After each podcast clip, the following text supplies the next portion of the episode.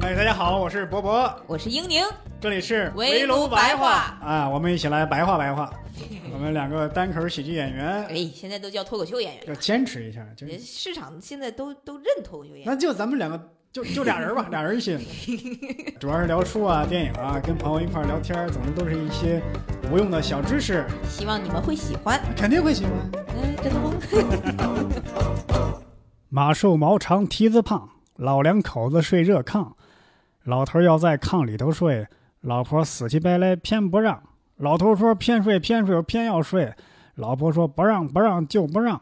老头拿起了顶门棍，老婆抄起了擀面杖。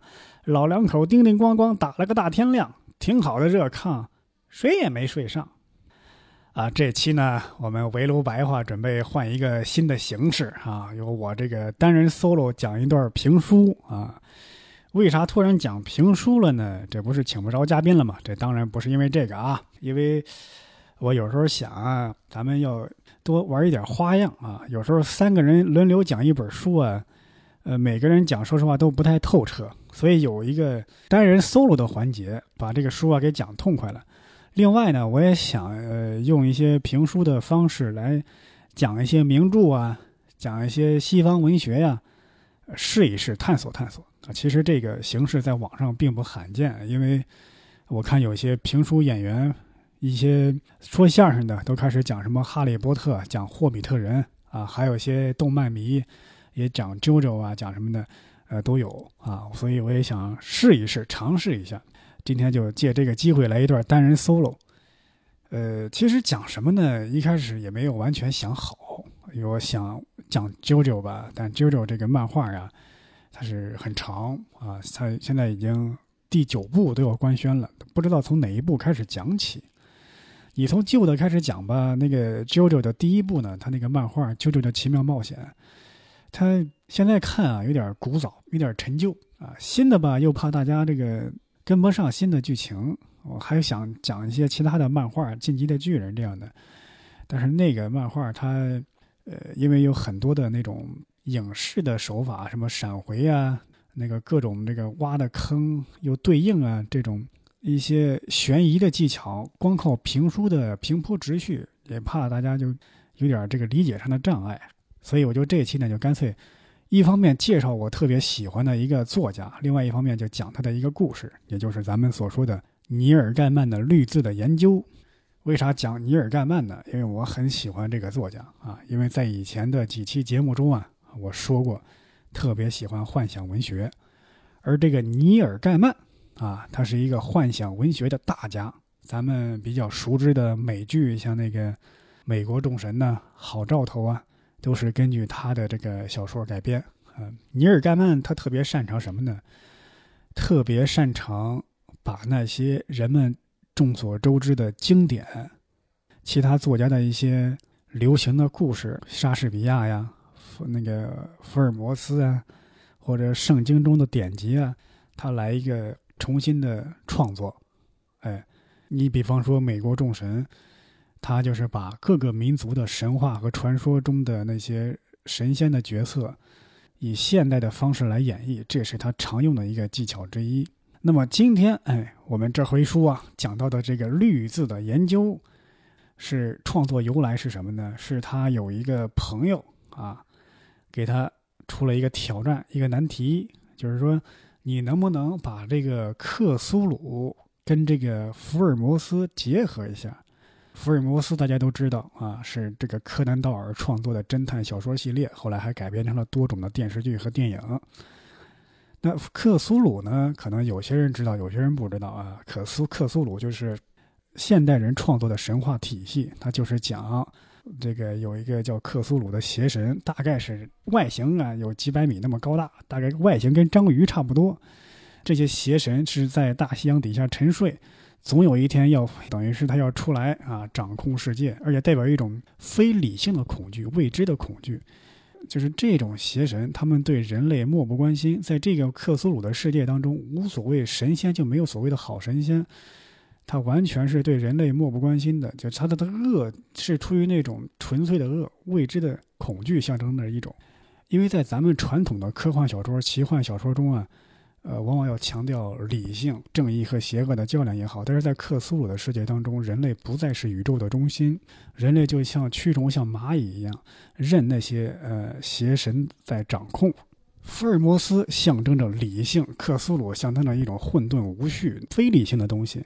那把这个两个来结合来来写小说的话，其实是有一定难度的，可以说非常困难。哎，这个尼尔·盖曼就接受了这个挑战，就写了这一篇小说叫《绿字的研究》，一个短篇，获得了雨果奖最佳短篇。为什么起这个名字叫《绿字的研究》呢？如果大家看过福尔摩斯系列，应该知道福尔摩斯系列第一个短篇就叫《写字的研究》。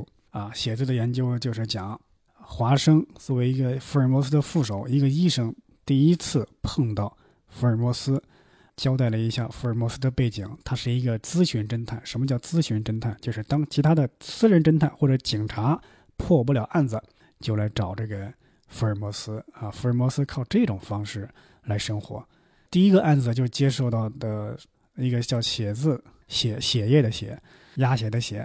他就是讲，在一个房间里有一个人的尸体，是然后墙上写着一个写着一个字，蘸着那个人的血写的这个字，所以叫写字的研究。那么能看出来，这个绿字的研究正好是给写字的研究的一种戏仿，一种二度创作，就是结合了克苏鲁和这个福尔摩斯啊。废话少叙，咱们言归正传，就开始这个绿字的研究。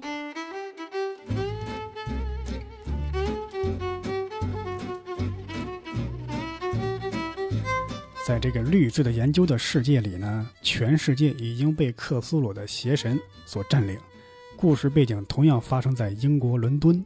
那么在英国伦敦呢，这时候大家的统治者不再是女王了，而是克苏鲁，而且他们在崇拜的也不再是耶和华、耶稣啊、上帝啊、圣子啊，不再是这些，崇拜的也是、呃、这些邪神。他们平时说话不说哎我的上帝，而说我的星辰。因为这些古神呢是从宇宙，是从外太空的星星上过来的。这个小说呢是第一人称，那么接下来呢就是用第一人称来讲述，就是我呢是一个退役的一个军人，回忆的方式来记录这段文字，可能有点这个胡思乱想、荒唐可笑啊，请原谅，我不是一个擅长写作的人。就是那个时候呢，我刚刚从战场上回来，在伦敦呢想找一个地方住，就通过这个契机呢，认识了我的朋友，有一个熟人啊，就帮我介绍给了这个朋友。一开始呢，是跟他在一个医院的化验室认识的。我俩一见面就这个人，哎，挺邪乎，挺聪明。他一见面对我说第一句话就是：“你是不是在阿富汗待过呀？”哎，我说你哪知道的呀？哎，这这这不算啥，我一眼就看出来了。到后来我俩成了朋友之后啊，就讲起来这天，他跟我说就是从你这个走路的姿态呀、啊，就能看出来你这个人气宇不凡，一看就是军人。而你受的伤呢，就你这个手臂的姿态呀、啊，就感觉你是肩膀受过伤，这个伤呢，那很可能是枪伤之类的。还有你肤色黝黑，那肯定是晒过呀。你看，在全世界这个地方有战争的地方啊，又能经过日晒的地方是什么地方？那只能是阿富汗呀。哎，我一听他这么一说，就感觉一开始觉得很神奇，但是听他这个推理的过程又感觉很简单。但是无论如何呀，我都感觉哎，这个人不一般。他这么一说，我又回忆起了在阿富汗的那个战争。阿富汗的战争啊，已经不是常规的战争了，不再是人与人之间的战争啊。还有那个能看到那些湖面底下那些平时看到看不到的怪物。一定是克苏鲁的这个到来之后，我们这个世界就发生了变化。这个惨痛的记忆啊，对我来说啊，就是挥之不去的梦魇。原来呢，我还是一个神枪手，但是离开战争之后呢，就一无所有，导致还得了一种战争的病，就是我宁肯啊花钱去租马车，也不愿意去坐这个地铁。虽然坐马车更贵一点。我跟我这个朋友说啊，我这个人呢，晚上啊。因为那个战争的原因，就喜欢大喊大叫。他说：“哎，没事没事，我晚上喜欢打呼噜呢。”互相影响，也别互相埋怨了啊，都互相忍受一点啊。他说呢，我这个人呢，我很注重隐私，你平时啊不要打扰我。你这觉得这是问题吗？啊，我一想这反正咱也别讲究了，也都不是啥有钱人，就说那行吧。而这个朋友呢，我有时候好奇他到到底是啥工作，因为他一天到晚呢都有不少客人来看他，聊的啥呢也不清楚，但是来的人呢什么样的人都有，有那种面无血色的妇人，还有那个小小男孩，还有长得特别壮硕穿着那个特别华丽的纨绔子弟，怎么样什么样的人都有。就有些人走了之后心满意足，有些人走了之后脸色迷茫，就不知道这个人干啥的。一天早上呢，我们正吃饭的时候啊，他突然呃把房东叫过来说，你再添一套碗筷啊，哎不对，英国人不用碗筷，你再添一套刀叉吧，再添一套餐具吧啊。四分钟之后有一个人来造访。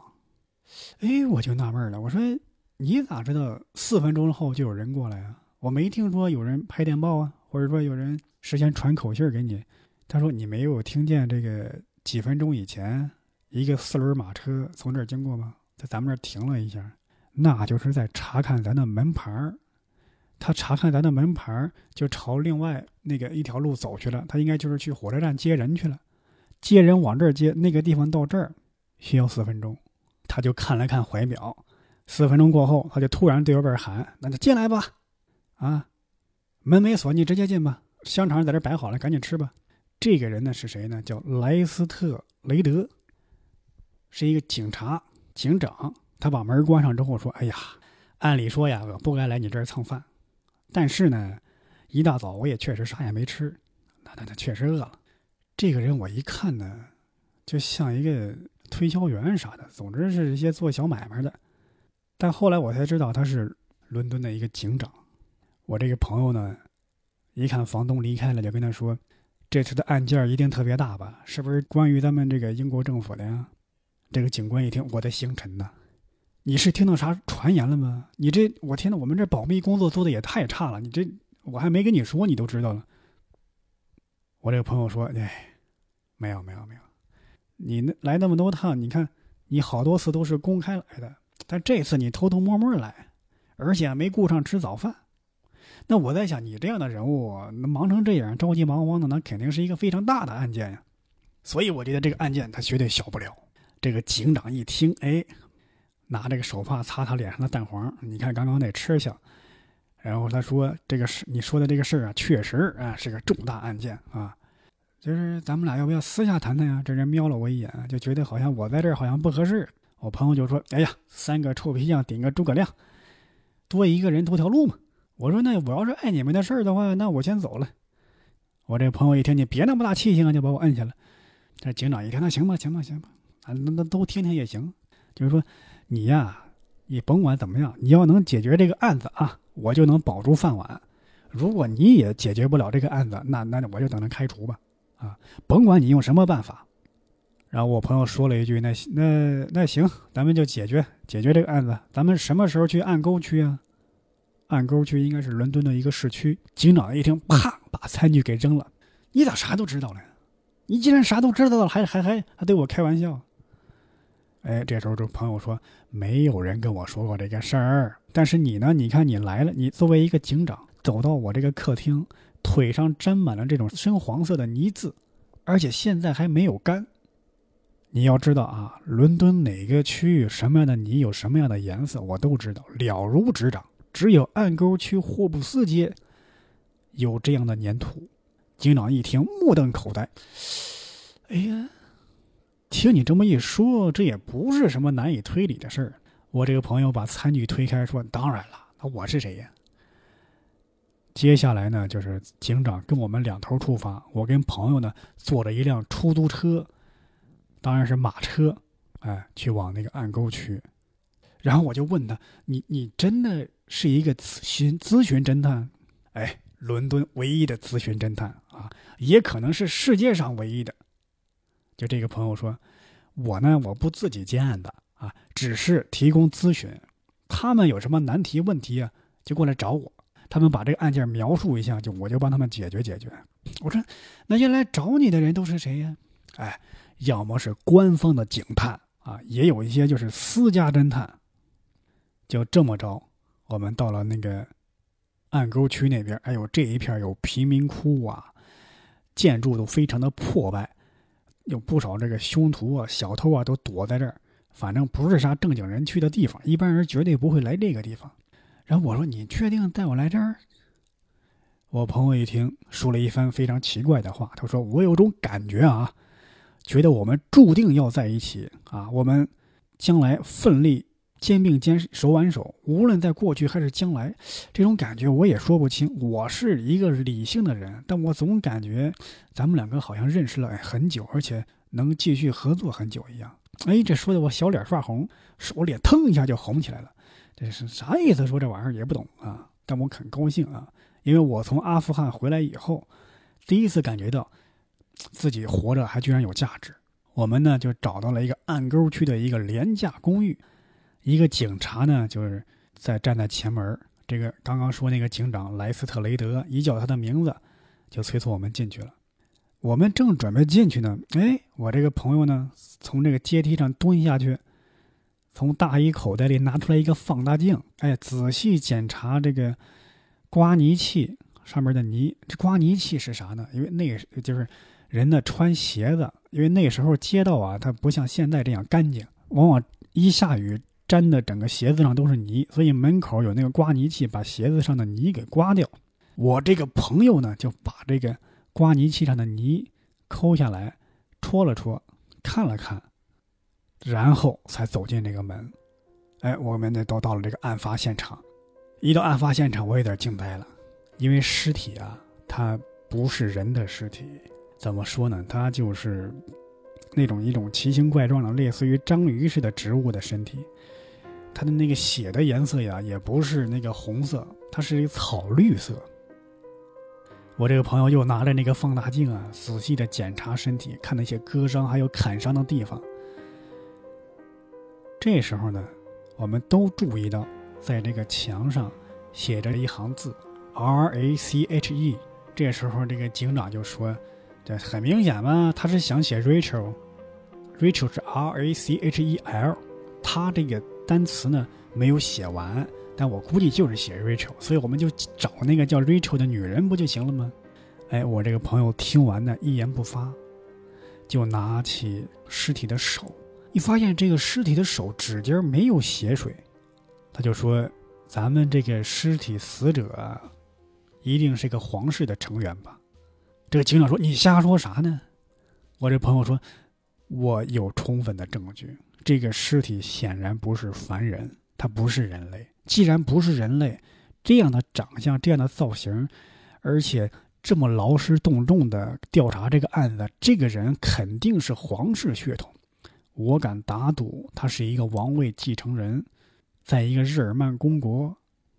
警长一听，哎呀，你猜对了，这是波西米亚的弗朗兹·德拉格王子，他是作为维多利亚女王陛下的客人来到不列颠的，就到这里度假换换空气，不知道怎么回事就遭了毒手了。哦，你的意思是说他来这儿就是看戏、去逛妓院、逛赌博来的是吧？你你爱咋说咋说啊！但是咱们现在已经找到线索了，一个叫 Rachel 的女人。既然留下这个线索，咱找这个女人不就行了吗？我这朋友一听，不是这么回事，不是这么回事啊！他就详细的把这个房间又仔仔细细看了一遍啊，那些警察就把这个他们的鞋子呀，就印的脚印就逛到这个房子乱七八糟。但是我这个朋友看了一圈之后，对门后边一小块泥印就特别感兴趣。另外在壁炉旁边啊，他还找到一些泥垢或者灰烬的东西，他呢就捏起来一点灰，手里边搓了搓，还闻了一下，然后放到一个小玻璃瓶里，又装进了上衣的口袋。他站起来问：“那这具尸体咋办呢？”警长说：“那皇皇室的人会派人过来呢。”他我朋友冲我点了点头啊，然后就带着我们几个出来了，说：“警长大人呐，你别再找那个 Rachel 小姐啦，这不是 Rachel， R A C H E 是个德文单词，就是哈，意思是复仇啊。你查查字典，啊、你, 你别在这丢人现眼了，这啥 Rachel 啊？哎，那时候没有这个。” Google 也没有百科啊，所以就是得考验你的这个阅读量、单词储备量。我们呢就准备回家的时候呢，我朋友就问我说：“你活这么大，你见过王室成员吗？”我说：“没有。”啊，他说我怪不得怪不得，你看你当时吓得那个怂样，浑身打哆嗦那是。我说没事，这这我我确实没啥见识，没见过这玩意儿，但我呢一会儿就恢复了。那咱走走吧，那行走走。我这哥们儿就跟我说，那往西走走，往西呢是宫殿的方向，我们就往那走了走。走了一会儿，他说你真的从来没有见过任何咱们国家的也好，或者欧洲其他地方的王室成员。我说对。他说我保证啊，你还会再见到的，而且这次不是尸体，是活的王室成员。我说怎么可能，咱俩这小老百姓哪有那机会呢？我这哥们儿用手一指，哎，不远处离我们五十码的地方有一辆黑色的马车，一个戴高筒帽穿着黑大衣的人站在马车旁边，打开门在等着我们。这个车门上呢印着一个金漆的徽章，那这种徽章一看就是王室的徽章，一般人没人敢用这玩意儿。我这个朋友呢，好像就早就熟悉了这一切一样，就把帽子给那个男仆，就拉着我就进了那个马车的车厢。到了车厢以后呢，我这心里就有点发抖。哎呦我天哪，从来没有见过王室，也没有见过王宫啊！你原来只在这个硬币上面见过这个女王的头像啊。到了王宫之后呢，先见我们的是一个女王的配偶，他是一个非常高大健壮的男人。给了我们说了几句，说弗朗兹啊是女王最钟爱的人，也就是说那个死者，你们一定要找到对他犯下如此罪行的人。我朋友说那那那我肯定肯定。接着这个大门打开了，我们被带到了这个门里边，看到了女王。这个女王呢，就是说实话你看不见她真实的样子，只能感觉这个身形很宏大，因为这个王宫很黑暗，你根本看不清。这时候呢，她的一条触手伸过来了，伸到我身上啊！我双腿顿时开始打摆的，不停使唤了。这时候女王慢慢跟我说：“说你不必惧怕，有能力，你是他的好助手。”他这个我话一说完，我这脑袋嗡的一下，他的触手又搭上了我的肩膀，就感觉一瞬间痛苦席卷了我的全身。接下来有一种舒适感取代了痛苦。这我这个朋友呢，又跟女王陛下聊了几句啊。我朋友说，我可以向你保证，我要详细的调查出这个案子，把这个凶手绳之以法。我们俩离开王宫之后呢，回到家，卧室上睡觉的时候，我发现我这个肩膀上那些受的伤啊，发白的皮肤啊，已经被淡红的嫩肉取代，我这个伤好了。女王是有魔力的。接下来呢，就有一天呢，我我正在家里啊，正看书看笔记。我朋友穿着衣装整齐，就跟我说：“你有时间去看戏吗？”我说：“当然了，这平时这闷得不得了，当然想去看了。”他说：“那行，把你的望远镜带上啊，今天戏可精彩了。”哎，我们仨就去看那个，到了那个剧院，到那个剧院坐了包厢里边，我朋友也跟我说：“你看看，带你来这地方不错吧？我跟你说，那个王子那些去过好些地方，什么赌场啊、妓院啊、疯人院都去过，你看都没带你去，就带你来他去过这个剧院。”我们就开始看戏了啊！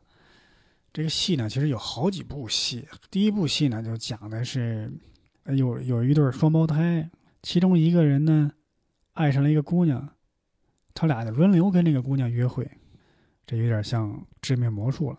第二个戏呢，就讲一个小孩啊，在大冬天卖紫罗兰，最后挨饿冻死。最后一幕戏呢，就是讲的历史剧，是七百年前的故事。讲一个渔一个渔村的一个渔民，他看到了远方呢有那个幻影，但是那时候的人呢不信这个，他们只信耶稣。最后呢，这些人把这个耶稣信仰耶稣的人击倒，开始出现了这些古圣降临。这古圣呢叫上古山羊，万众之父，华夏全境之地，圣权沙皇，总统新大陆者，南极永冻地的白女士，以及其他帝王。哎，这些人支配了整个世界。我朋友说：“看戏看完了吗？”说：“不错啊，挺精彩呀。”那行，咱上后台去吧。哎，我们走出剧院，来到了后台。来到后台呢，我们我朋友就问说：“我可以跟这个福尼特先生谈谈吗？”一个年轻男子站了起来，他长得呢身材瘦长，就问我：“你们是？”我朋友说：“哎，我叫亨利·坎伯利啊，你应该听过我。”福尼特说：“对，我是应该，但我确实没听过你。”我这朋友说：“你看你这没有眼力劲儿。”就把一张这个名片递给了这个演员。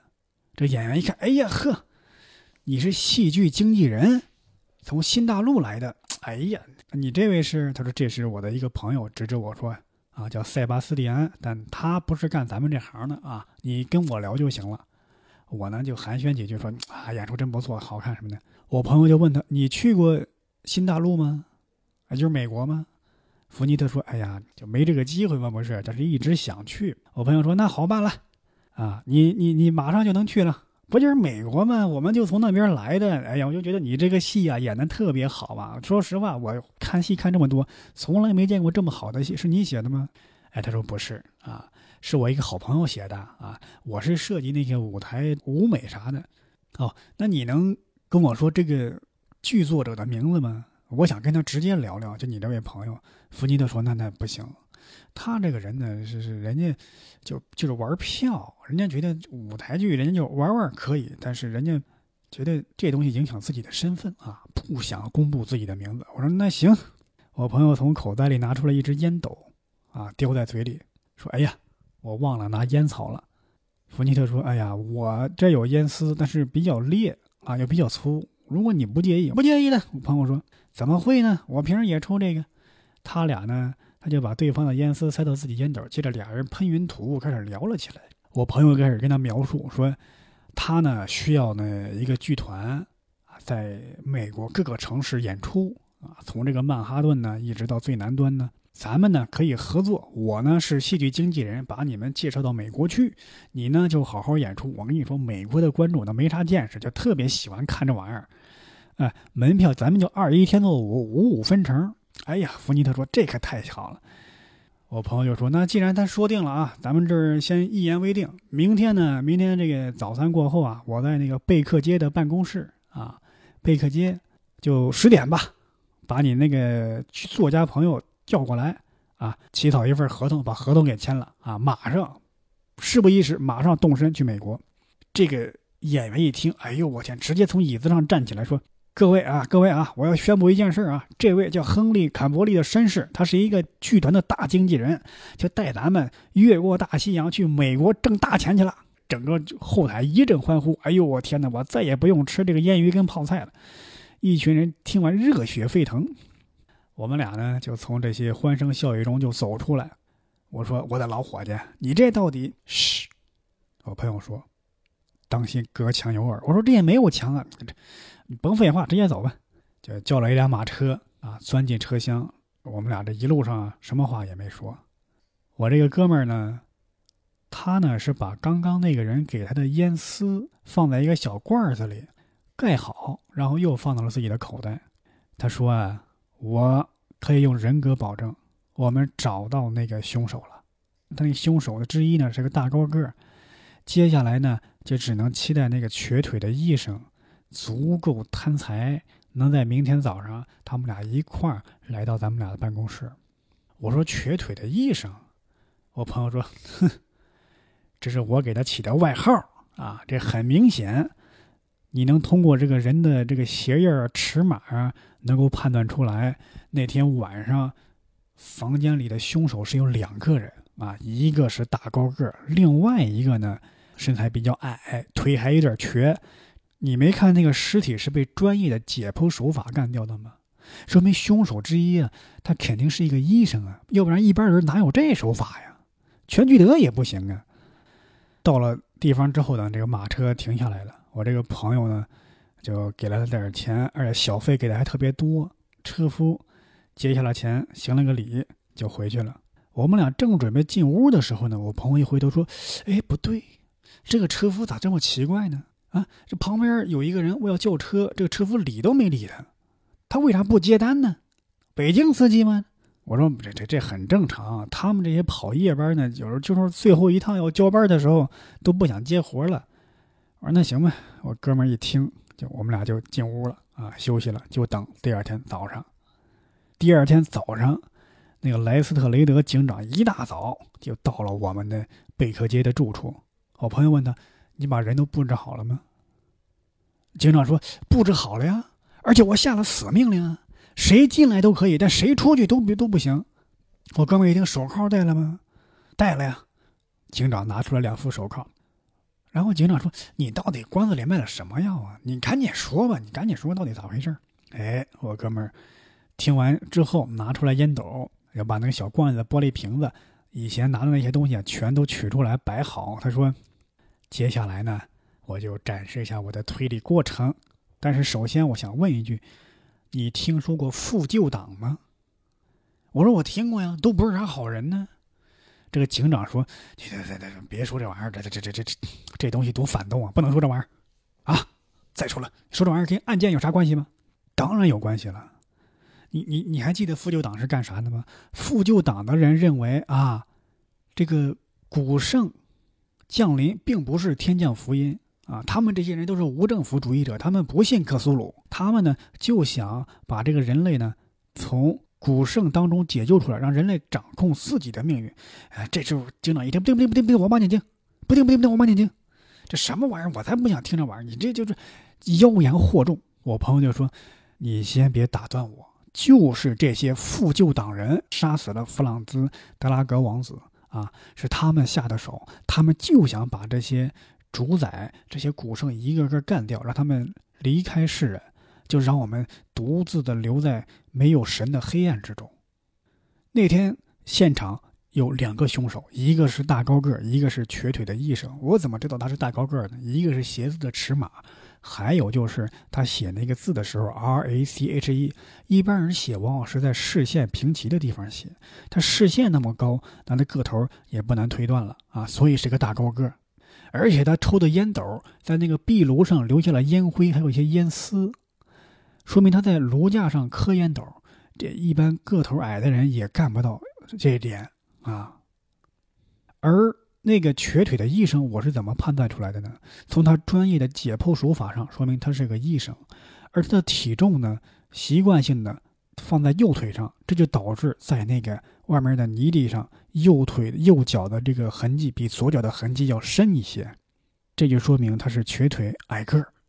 我呢，我是花了好几天，是追随王子的这个行程啊！你以为我前几天我真的是就光赌，我喜欢赌博，我喜欢逛妓院啊？那是为了办案，办案的需要。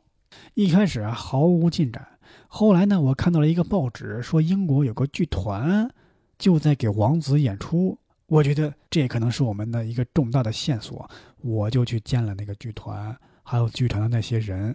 接下来呢，就期待着他们。主动找上门来，当时我一听完这个，哎呀，太太神奇了！我这朋友太聪明了。就在这个时候呢，外面响起了敲门声。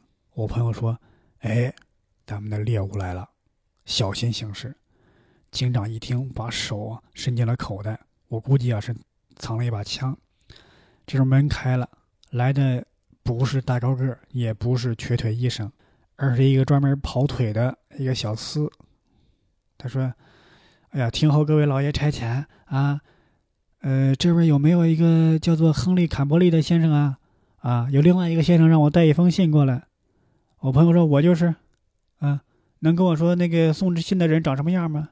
这个人啊，还咬了一下硬币啊，刚好给他一个硬硬币嘛。他说，送信的这个人呐、啊，就长得个头很高啊，发色黝黑，而且还抽着烟斗。我哥们一听愣了，说：“哎呀，估计。”这案子找不着人了。他送的这封信呢，我到现在还拿着啊，我可以给大家念一念这封信，是凶手写的，说：“亲爱的先生，我觉得我就别叫你亨利·坎伯利了啊，因为你肯定不叫这个名字，肯定是化名啊。你的名字其实我知道，你的身份我也知道，因为我读过关于你的报纸，两年前写过一篇论文叫《小行星运动》，我还跟你做过一些理论上的探讨。另外呢，咱们昨天晚上见过面，我呢给你提一点建议，以后的工作当当中啊，别再犯类似的错误了。首先呢，一个经常抽烟的人会拿着一把崭新的，连商标都特别新的烟斗，这种事呢，不是说没有，但是太太巧合了，概率太小了。另外呢，你身为一个剧团经纪人，一上来就说五五分成这种话，我觉得呢也有点业余。还有呢，你身为一个剧团经纪人，身边跟着一个退伍的阿富汗军官，也让我感觉很可疑。而且你说这个耳目众多这样的判断也也是对的，但是呢，也不要随便上别人的马车。隔墙有耳，车夫也有耳朵。另外我跟你说，我为什么要杀掉那个那个王子，我是怎么杀掉那个王子的，因为我给他说过他的一些爱好，说我可以给他提供一个女孩，一个从修道院里出来的女孩，从来没有见过男人，只有这样的女孩啊，才可以心甘情愿的去接触那种章鱼似的怪物。所以呢，哎，我就写这封信给你。我写这封信不是为了嘲讽你啊，我只是想告诉你，我有一种感觉，我找到了一一个旗鼓相当的对手，比那些邪神还要难以对付对付的对手。这时候那个警长呢赶紧跑出去招呼他的人马，让他去抓捕那个福尼特。那肯定抓不着了，我朋友说他们肯定会把所有的离开伦敦的火车叫停，然后挨个搜查，还有去美国的那些船，去欧洲的船，一个个搜查啊，找那个高个还有那个瘸腿夜神。那我说那他们能找着吗？肯定找不着啊，而且我敢保证他们俩就躲在离这儿一英里左右的那个贫民窟里边，那里边要是没有一队人马，警察都不敢进的。他们肯定会藏在那儿，等风声一过继续开始行动。我说你咋知道呢？他说因为我要是换位思考，如果我要是这两个凶手，我也会这么做。顺便说一句，你把这封信啊给烧了吧。我说这是证据啊，是证据也得烧了，他是叛乱分子的胡言乱语。我呢，我本来该把这封信给烧了，但是呢我没烧掉啊。事后的结局呢，就是女王表彰了我的朋友，这个案子就算结了。后来啊，我们才知道这两个凶手呢，一个叫福尔摩斯，还有一个叫约翰华生啊，一个退伍的医生。非常巧合的是，那个华生呢也在阿富汗服过役，也不知道我们俩在战场上见过没有。这几天呢，我的这个伤又好了啊，我还是重新成为一个神枪手。这时候我朋友说呢，那个叫福尔摩斯的人可能提出了一些疯狂的理论，关于质量、能量理论、光速，什么 E 等于 M C 平方之类的话。但我朋友说这些都是一些疯话。听到这儿你们也能明白了，我和我朋友的名字，我朋友叫莫里亚蒂教授，而我呢是塞巴斯蒂安·莫兰，我们俩住在贝克街啊。现在我感觉呢，我这篇文章呢，我就把它锁在了银行的保险箱里边。而且我留下指示，除非所有当事人都已逝去，否则不可将其开启。但是最近啊，听说俄国爆发了一个亚历山大二世被刺杀，我感觉啊，这个世界要产生重大的变化了啊！希望那一天能够远一点来临。哎，这就是故事的结局。我总感觉我的这个评书啊，其实呃折损了这个小说的精华，很难传达这个小说的最精华的部分。大家应该听完也能听出来了，这是一个类似于正反两派调换的一个一个小说。它是用福尔摩斯的宿敌莫里亚蒂和这个塞巴斯蒂安·莫兰的视角来写这个故事。因为在福尔摩斯系列里边，它有一个宿敌叫莫里亚蒂，莫里亚蒂手下有一个神枪手的副手叫塞巴斯蒂安·莫兰啊。这个作者尼尔盖曼玩点小花招，玩点小花招就是他一开始没有告诉你主角叫什么，主角的朋友叫什么，反而是用了很多福尔摩斯的设定，说比方说主人公第一人称我这个人他是从阿富汗来的，而我的朋友呢一眼认出来说你是阿富汗服役的一个军医。那这其实是用了这个福尔摩斯写字的研究里的设定，华生是从阿富汗退役的军医，而福尔摩斯是一个咨询侦探。这种方式呢，就是再加上他是用了克苏鲁的那个背景，讲的这个世界被这个邪神给占据，而这个福尔摩斯和华生成了反抗邪神的斗士。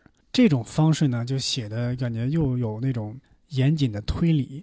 福尔摩斯这一面，这个是来自柯南道尔的福尔摩斯，又有克苏鲁的那种未知的恐惧的背景。因为这个书里你看，人类已经被邪神跟统治，那些王子啊、女王啊都是邪神，他们有神奇的魔法力量。这个触手一搭主人公的肩膀，主人公的肩膀就那些受的旧伤就开始好了。这样的有魔法，又有这个侦探的推理，确实是结合的非常好的一个作品。而所以说这本小说呢也获得了这个雨果奖。而且这个小说是一个细思恐极的一个世界，就是整个世界已经被邪神给占领了，完全确立了人类对他们的一个信仰。那福尔摩斯跟华生呢，等于是两个人势单力薄，他们真的能够取得最后的成功吗？也不一定。但好在呢，这个小说留下了一个光明的结尾，比方说他说的最后主人公提到的发生的俄国那个事儿，就是指一八八一年啊，沙皇亚历山大二世被刺杀，这个俄国的无产阶级崛起，乃至以后的十月革命。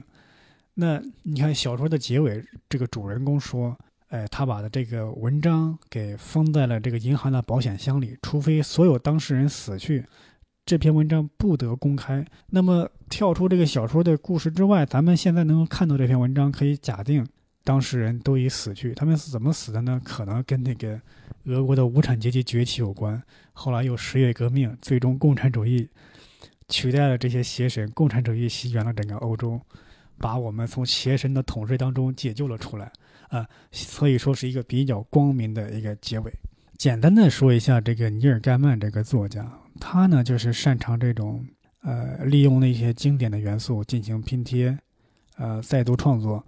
那么我觉得有时候会产生一一个问题，就是如果我读过这些经典的原作，比方说写字的研究啊，我会觉得绿字的研究写得特别好。但是如果我没有读过呢，我直接上来读这个绿字的研究，那么它的魅力可能就打一部分折扣了。所以我在想，尼尔盖曼这样的作家往往是那种阅读量很大，擅长玩一些梗，擅长拿一些经典元素的再创作拼贴，就让我想起国内的另外一个作家叫马伯庸，可能也有点类似。他们都是特别阅读量惊人，特别擅长利用那些已有的经典元素，特别擅长设定一个世界，但那么关于故事的起承转合，关于故事的情节上的安排推进呢，我觉得可能跟呃乔治马丁啊等等其他的作家呢还是要略逊一筹。嗯，个人的一个感觉。哎，这期呢我们的这个单人 solo 的部分啊就到此告一段落，感谢大家收听这一期的围炉白话，再见。